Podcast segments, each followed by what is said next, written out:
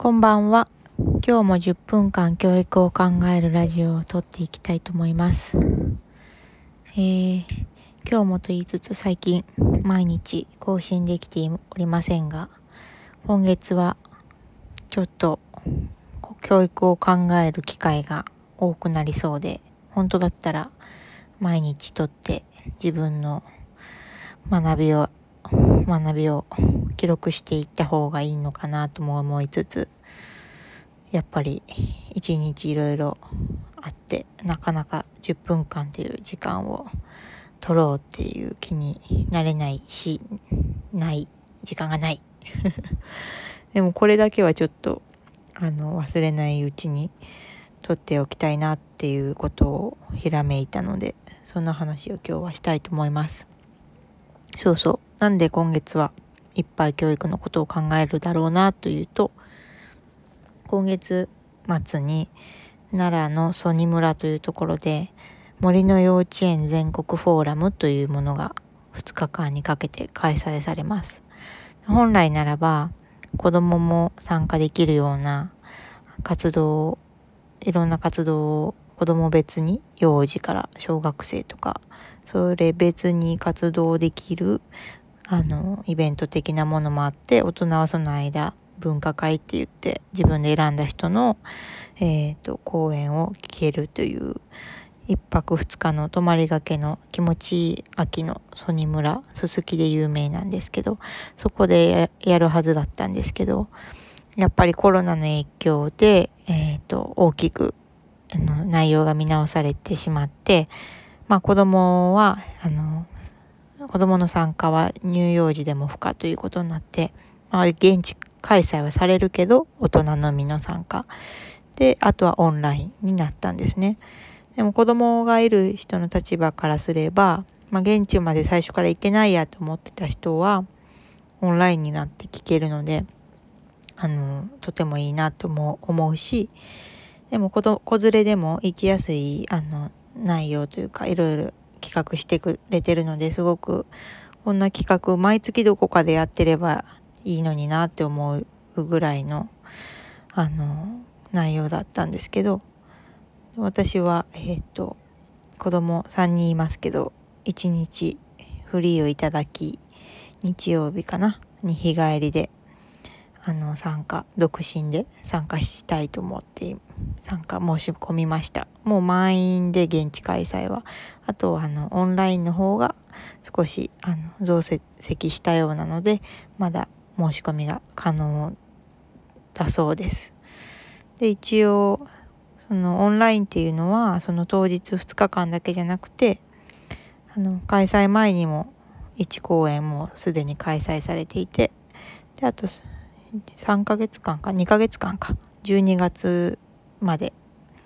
あのオンラインがちょこちょこあって。で録画も見れるので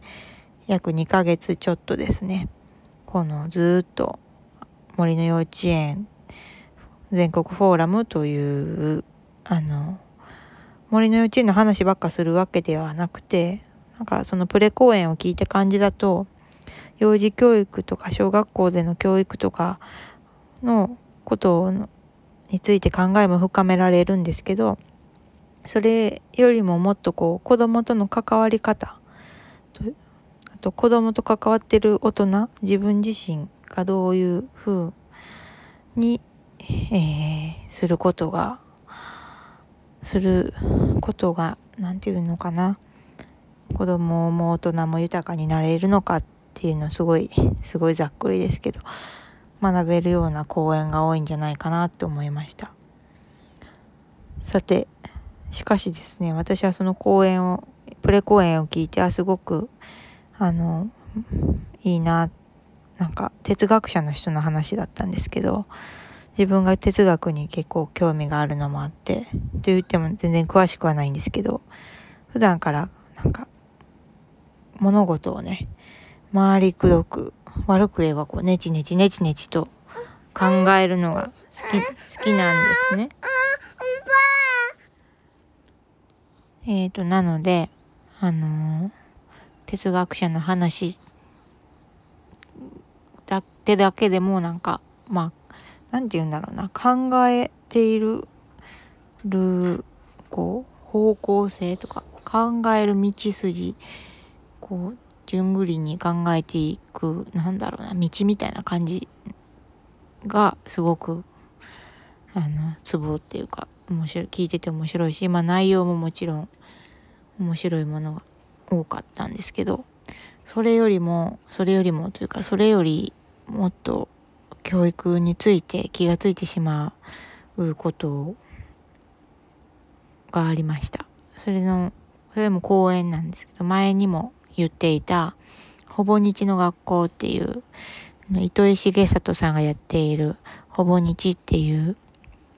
あの、なんていうのかな、アプリとかウェブサイトとか活動があって、今そこがほぼ日の学校っていう月額600いくらで、あの、いろんな人の、うん、授業を、まあ、授業を普段しないような人たちの授業を聞ける、まあ、してる人もいるけど、ろんなジャンルの人の話を聞ける、えー、学校のアプリがあって、それを、まあ、毎日更新はされないけど、だいたい毎日聞いたりしてるんですね。で、まあそれは映像もあるし、音だけでもいいし、映像と音と文字も出るんで、すごいね、あの、どんな状況であっても聞ける 講演、授業になっていて、私はまあ大体音だけだったりするけど、あの、この人の話面白いなと思ったら、あの、顔と文字を見ながら聞いたりしています。で、最近、昨日かな、更新された、金田一、何さんや、有名な辞書作る、金田一さんの、あの、授業がありまして、なんかね、その授業を、デジュメとかそういう感じで用意してこなかったんですね。今日はもうここに来て何を喋るか考えずに喋るっていうようなやり方をして授業をしていて、で、なんかまあ、その生徒、聞いている、そのほぼ日の社員とか、関係者とか、インターンの大学生とか、まあ数人が聞いてるんですけど、10人もいないぐらいかな、10人ぐらいかな。なんかその人たちも交えて話しながら授業をしていって学ぶみたいなスタイルをしていて、で、その内容からも、そのスタイルからも、あ、これだって思ったんですね。なんか今の、こう、教育に、うん、必要なものって、っていうか自分がいいなって思うスタイルって、教育って言葉ってすごい一方通行なイメージが私の中にある。このなんかコア、教えたいと思っている、教えようと思ってる道筋のコアの原石みたいのがあって、そっからピーって光が出てて、その光に、あの、教えたい教育を受ける人たちをその光に当てて、その教育の原石のエキスを染み込ませていくみたいなのが私の中で教育を受けるって感じなんですけど、教育受けるって言葉自体が勘違いの原因、教育のすあるべき姿というか、私があるべきと思っている姿を濁してるっていうことに気がつきました。というのは、教育っていう言葉を使わないとしたら、学び合うっていうことが、あの、すごく人間の頭をさらに賢くしていくというか、面白い学びある時間を得るために必要なことなんじゃないかなっていう。誰か、先生が生徒に教えるっていうのではなくて、お互いに教え合うし、お互いに学び合う。それ、そういう学びこそが、うん、何かこう、あるものを伝えるんじゃなくて、新しい発見、発明にもなるし、さらに、なんていうのかな。別に先に行かなくてもいいんだけど、花火としてのワクワク感は常にある。なんかつまらないくなって終わることもあるだろうけど。あのなんだっけ。ダンスコンテンポラリーダンスとかでもよくある。こう踊りの形が決まってなくてその反応反応し合いながら踊る。あ言葉忘れちゃったな。impro impro だっけ？ improvisation だっけ？なんか、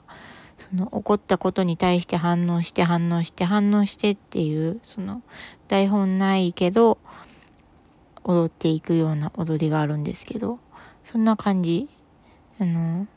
美術の授業でも、これを作りますって見本があって、材料があって、みんなそれに向かって同じようなものを作っていて、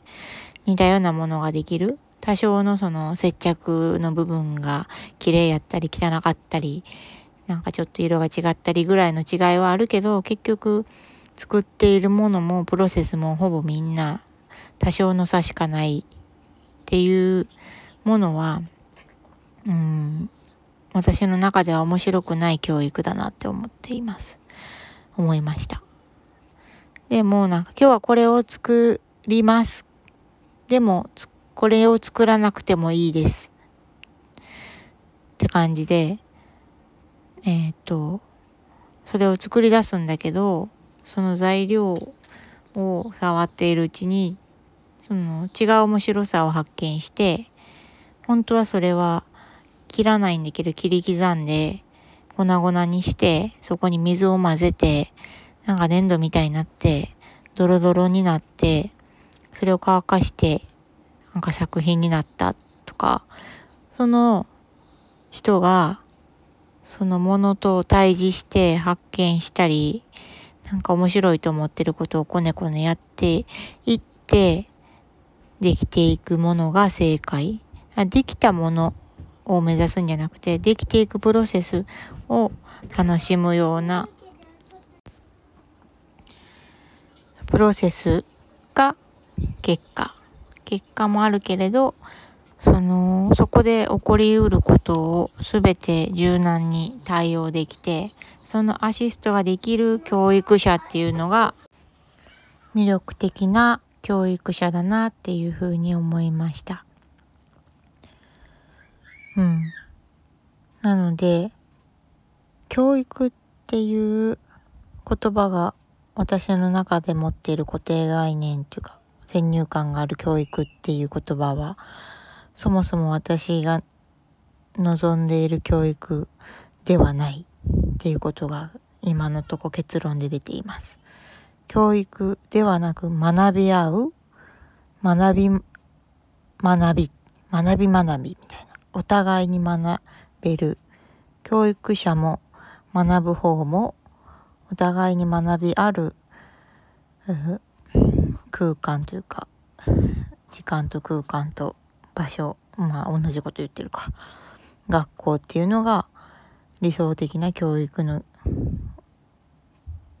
場所だなっていうふうに思います。もっとこの考えを